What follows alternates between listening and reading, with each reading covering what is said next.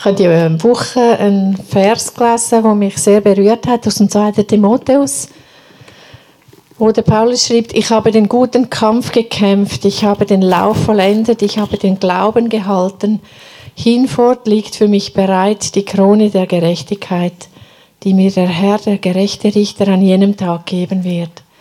Und um das geht es doch in dem Kurs, den guten Kampf zu kämpfen, den Lauf zu vollenden mit dem Blick auf die Krone der Gerechtigkeit, die auf uns wartet. Wir sind aufgerufen, aufzustehen und zu kämpfen. Und bei dem Kampf geht es um mehr als das Leben auf dieser Erde. Es geht um die Ewigkeit, es geht um die Krone der Gerechtigkeit, die auf uns wartet. Und das ist ganz wichtig, einfach im Hinterkopf zu behalten, gerade auch beim heutigen Thema. Weil zum Kampf für unsere Freiheit haben wir ja Waffen bekommen um unsere Mauern, um unsere Festungen zu zerstören.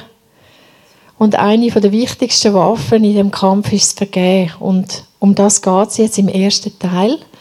Und Christian wird uns das Kapitel vorstellen und zusammenfassen.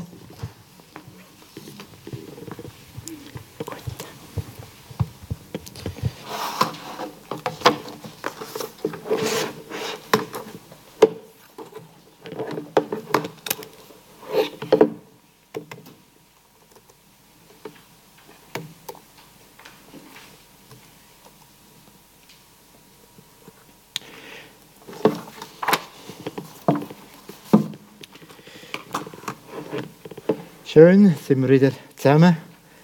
Der Simon dazu gestoßen. Hoi. Schön, dass du auch mit dabei bist.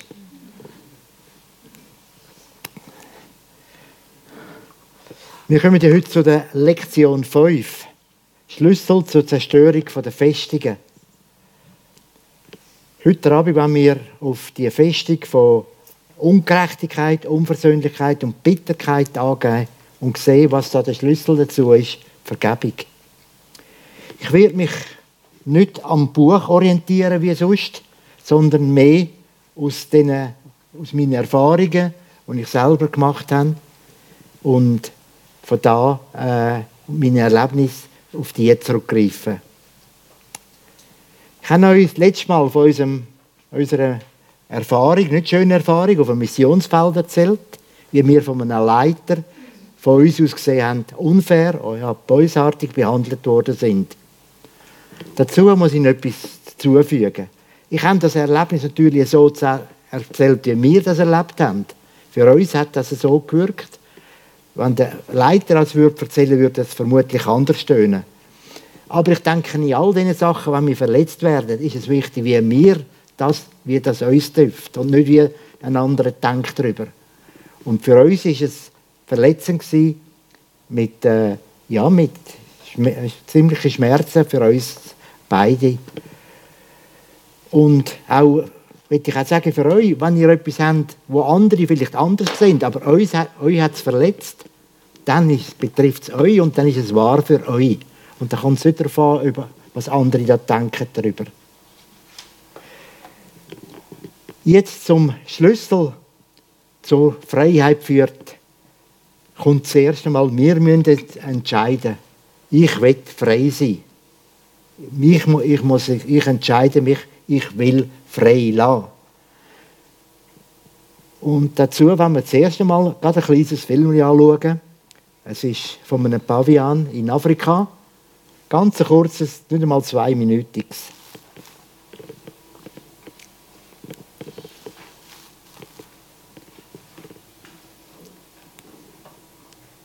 Wer auf einen Jagdausflug in die tiefe Kalahari wagt, muss er Wasser finden, weil er es nicht, wie der Buschmann versteht, Flüssigkeit aus einer Wurzel zu saugen. Er hat aber seine eigene Methode herauszufinden, wo es Wasser gibt. Wenn er sicher ist, dass ihn ein Pavian beobachtet, bohrt er mühsam ein Loch in einen riesigen Termitenbau, weil er die unstillbare Neugier der Paviane kennt. Als nächstes steckt er einige Wildmelonensamen in das Loch und bearbeitet sie so, dass sie in einen Hohlraum fallen. Dann schlendert er davon, in dem Wissen, dass der Pavian vor Neugier brennt. Der Pavian traut dem menschlichen Wesen schon gar nicht, also spielt er den Uninteressierten. Aber er muss einfach wissen, was in dem verflixten Loch ist. Schließlich hält es Herr Neugier einfach nicht mehr aus. Was ist da drin? Er greift hinein, packt eine Faust voll und jetzt ist seine Hand zum Herausziehen zu groß. Wenn er so vernünftig wäre, die Samen fallen zu lassen, könnte er seine Hand wieder herausziehen.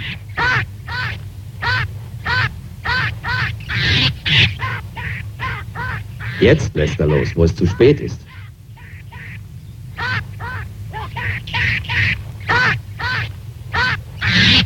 Das war eine schlaue Art, einen... Ja, das ist eine kleine Filmszene, die aber uns vieles aufdeckt. Der Pavian,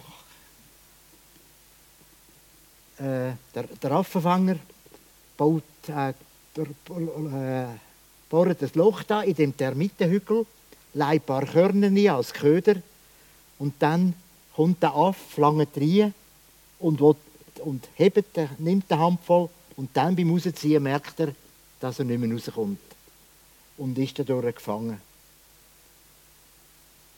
Wieso ist der Pavian nicht mehr frei geworden? Weil er krampfhaft daran festgehalten hat, an diesen Körnern. Er ist nicht bereit loszulassen. Und das nicht los, durch das, dass er nicht losgelassen hat, ist er ein Gefangener geworden von dem äh, Afrikaner, der ihn da die Falle gestellt hat. Die, der Film zeigt zwei Sachen ganz klar. Du verlierst Freiheit, wenn du nicht loslässt. Und das Festhalten führt dich in Gefangenschaft. Die Entscheidung, ob du frei oder Gefangenschaft äh, gefangen bleiben, liegt allein bei dir und bei uns.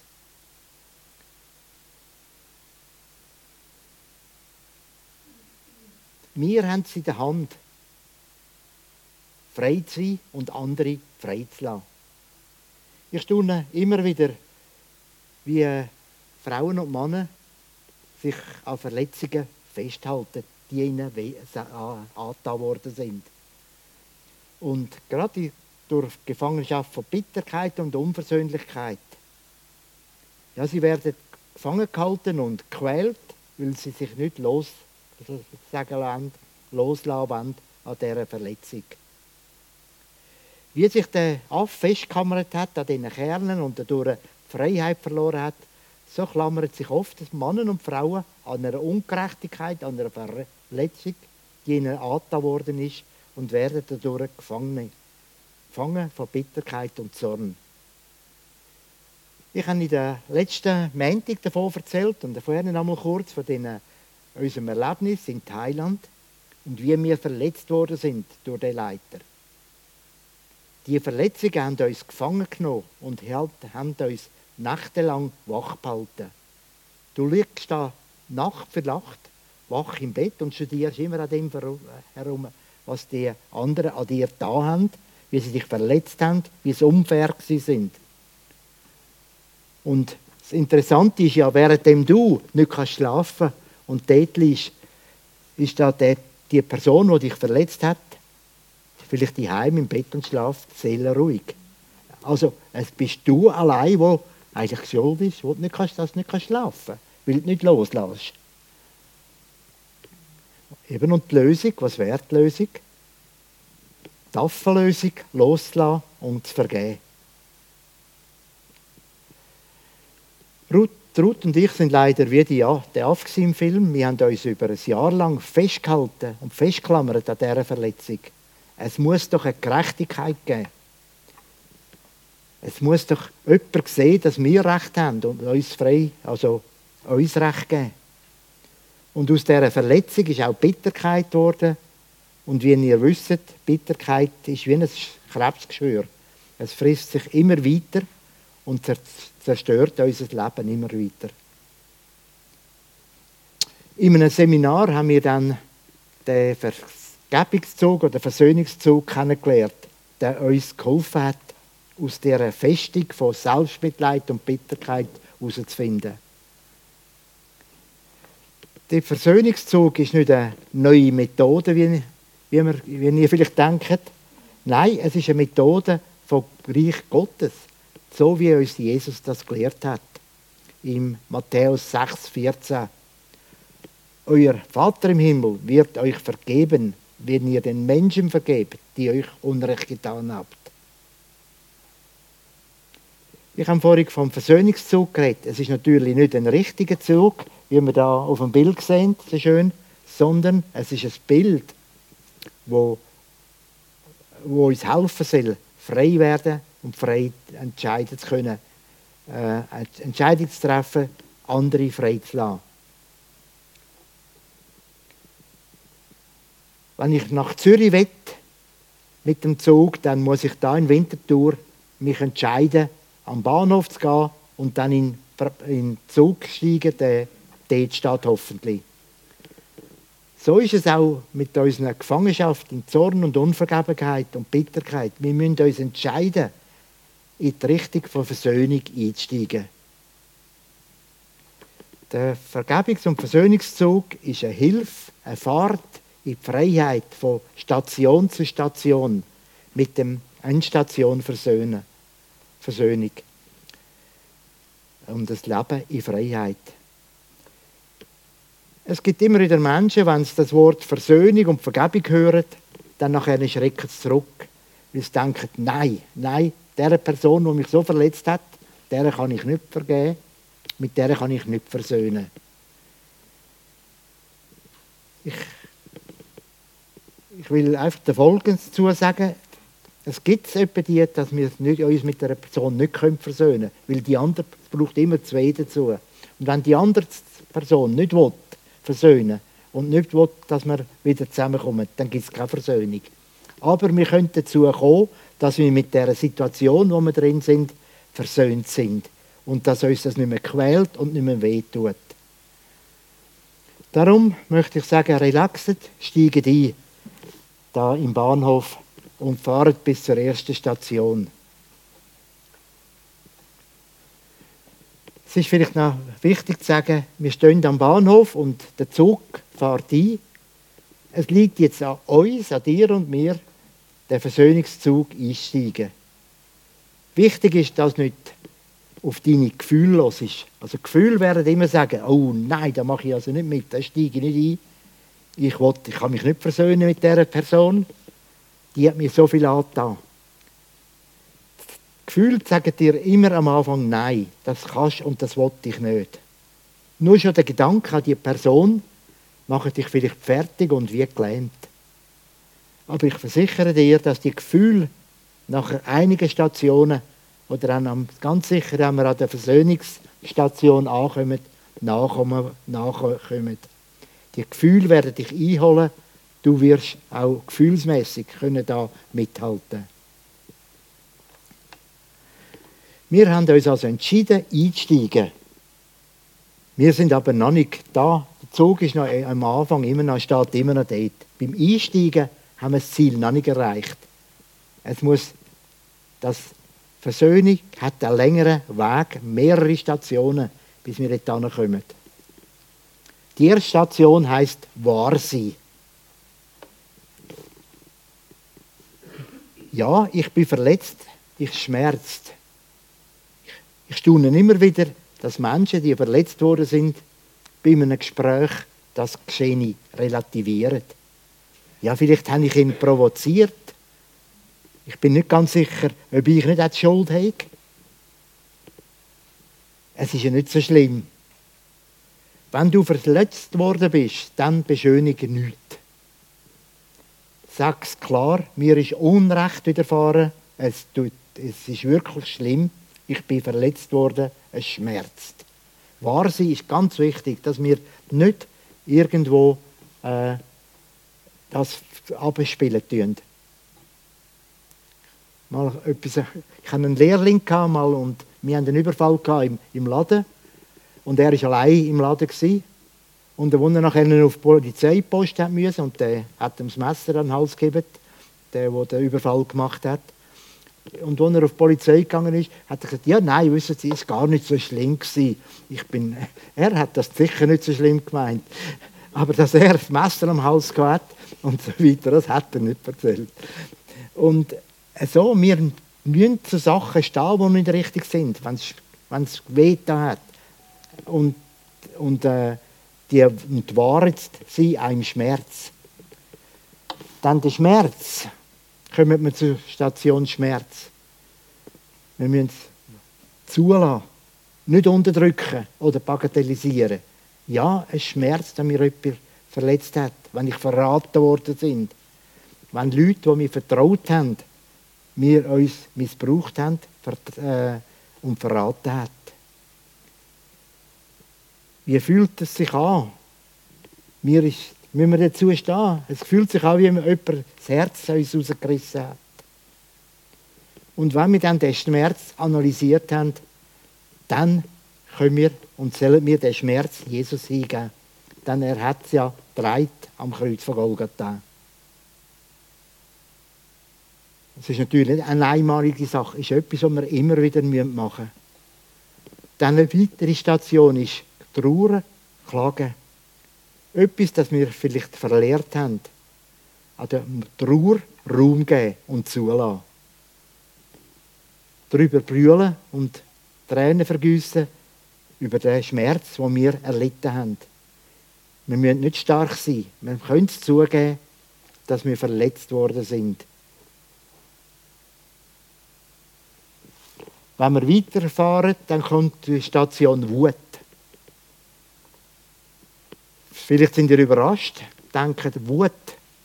Darf denn ein Christ Wut haben? Darf er verrückt sein, böse sein? Warum? Und dann die Frage auch, warum gerade ich?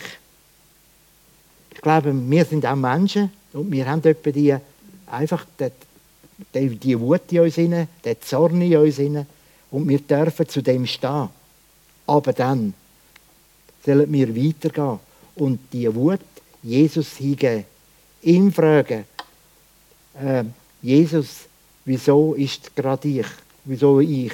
Und einfach mit Jesus im Dialog die äh, Situation übergeben. Dann eine Station ist Schuld. Schuld beim Namen nennen. Du darfst dieser Schuld einen Namen geben die Person hat mich die besten Jahre gestohlen von meinem Leben.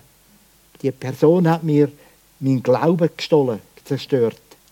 Die, die, Sohn, die Person hat mich zur Sünde verführt. Die Person hat mein Vertrauen zerstört. Die Schuld, die eigene Schuld, aber dann auch eigene Schuld erkennen und bekennen. Und dann die eigene Schuld und die Schuld vom anderen ans Kreuz bringen, an Jesus bringen und dort am Kreuz abgeben. Dann kommt die ganz hauptwichtige Station Vergehen. Es gibt so Stationen, wo man einfach durch muss. Ich meine, es gibt vielleicht Wutstationen, wo man nicht unbedingt durch muss, aber eine Station, wo man durch muss, das ist Vergehen. Es gibt ja auch in der Schweiz so im, im äh, Eisenbahnverkehr Netz gibt es ja so Hauptstationen wie Zürich oder Olten. Da müssen, glaube ich, alle Züge durch, dass man auf Bern kommt, auf, auf Basel kommt. Und so ist auch da in unserem Leben, in dem Versöhnungszug, äh, äh auf der äh, Linie, gibt es eine Station, die heißt Vergehen. Ich entscheide mich zu vergeben, auch gegen meine Gefühle. Im Epheser 4, 32 steht, vergebet einer dem anderen, wie Gott euch auch vergeben hat in Christus. Manchmal müssen wir vielleicht nochmal auf, ist das ein bisschen schnell gegangen, vielleicht müssen wir nochmal zur Station Schuld zurück um nochmal klar werden, was sind wir schuldig geworden, wer ist uns schuldig geworden. Aber dann vergeben. Schuldigen bedingung, bedingungslos vergeben. Keine Bedingung stellen. Also zum Beispiel, wenn er sich entschuldigt, dann vergib ich ihm. Nein, vergeben ohne Wenn und Aber. Und auch sich selber vergeben. Geben wir also nicht dieser Person, die uns verletzt hat, noch die Macht, uns vom Segen und der Vergebung abzuhalten. Denn Jesus sagt, wenn ihr betet, dann vergebt zuerst allen, gegen die ihr einen Groll legt, damit euer Vater im Himmel euch eure Sünden vergeben kann. Also Gott, Jesus kann uns nur segnen und vergeben, wenn wir selber parat sind zu vergeben. Und darum kann die Person, die uns verletzt hat, uns auch sogar abhalten vom Segen, wenn wir nicht parat sind, den Groll aufzugeben.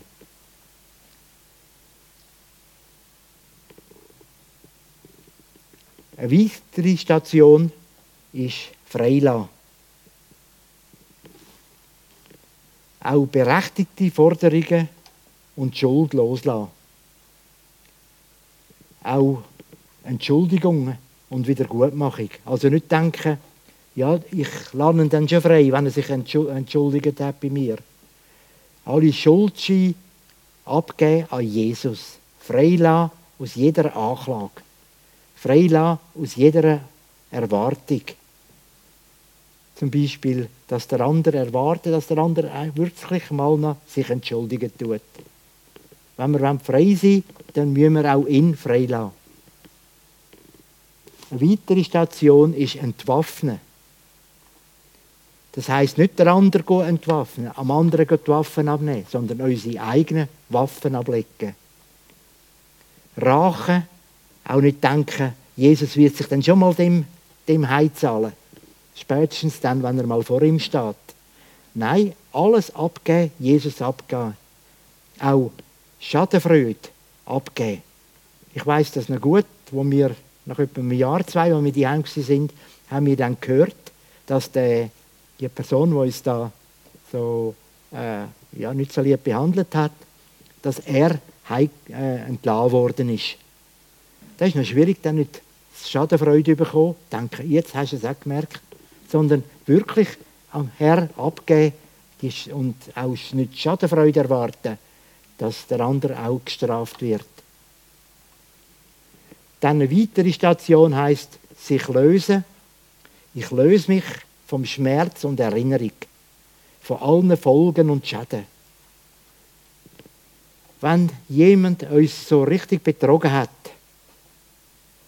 und falsche, dann gibt es falsche Reaktionsmuster in unserem Leben. Wir tun uns so Festlegungen machen und innere Schwüre. Ich werde mich nie, ich werde nie mehr jemandem vertrauen. Ich vertraue nie mehr an einer Frau, ich vertraue nie mehr an einem Mann.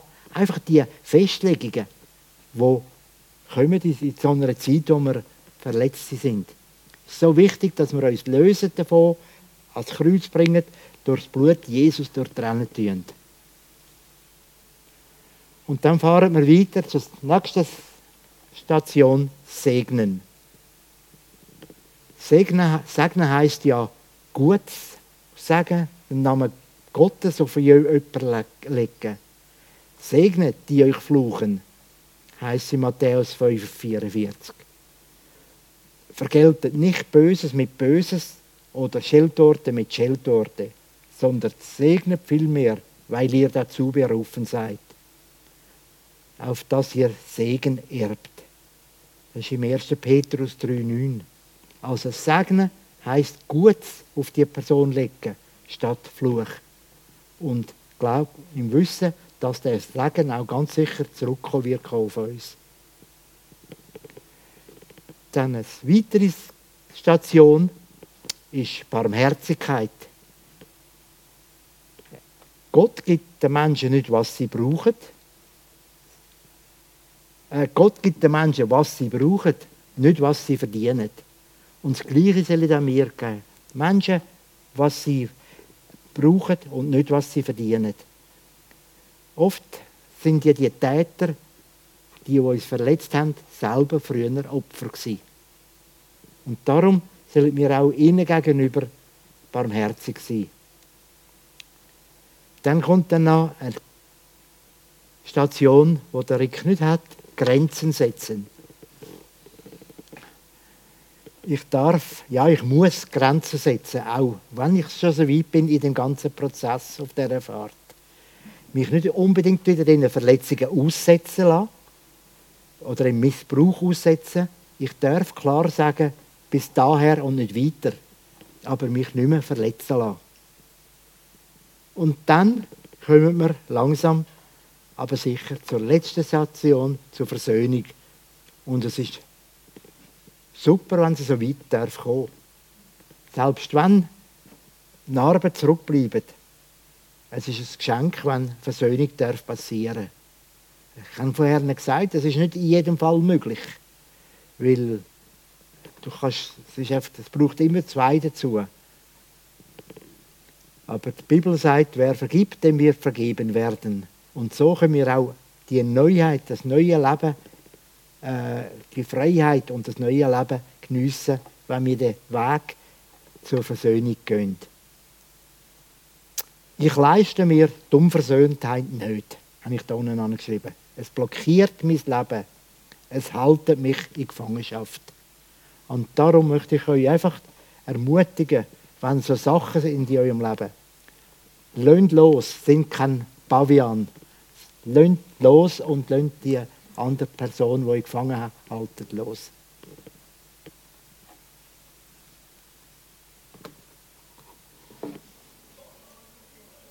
heute wieder einfach übernimmst da. Wenn dich einladen, Heiliger Geist, dass du redest zu uns. Herr, dass du uns erfüllst, erfüllst mit dem neuen Öl, das der Peter gestern darüber geredet hat.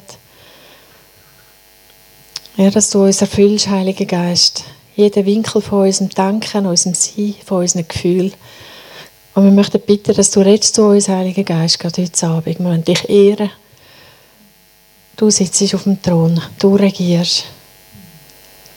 Und ich bitte, dass du uns immer mehr verwandelst in dein Bild. Amen.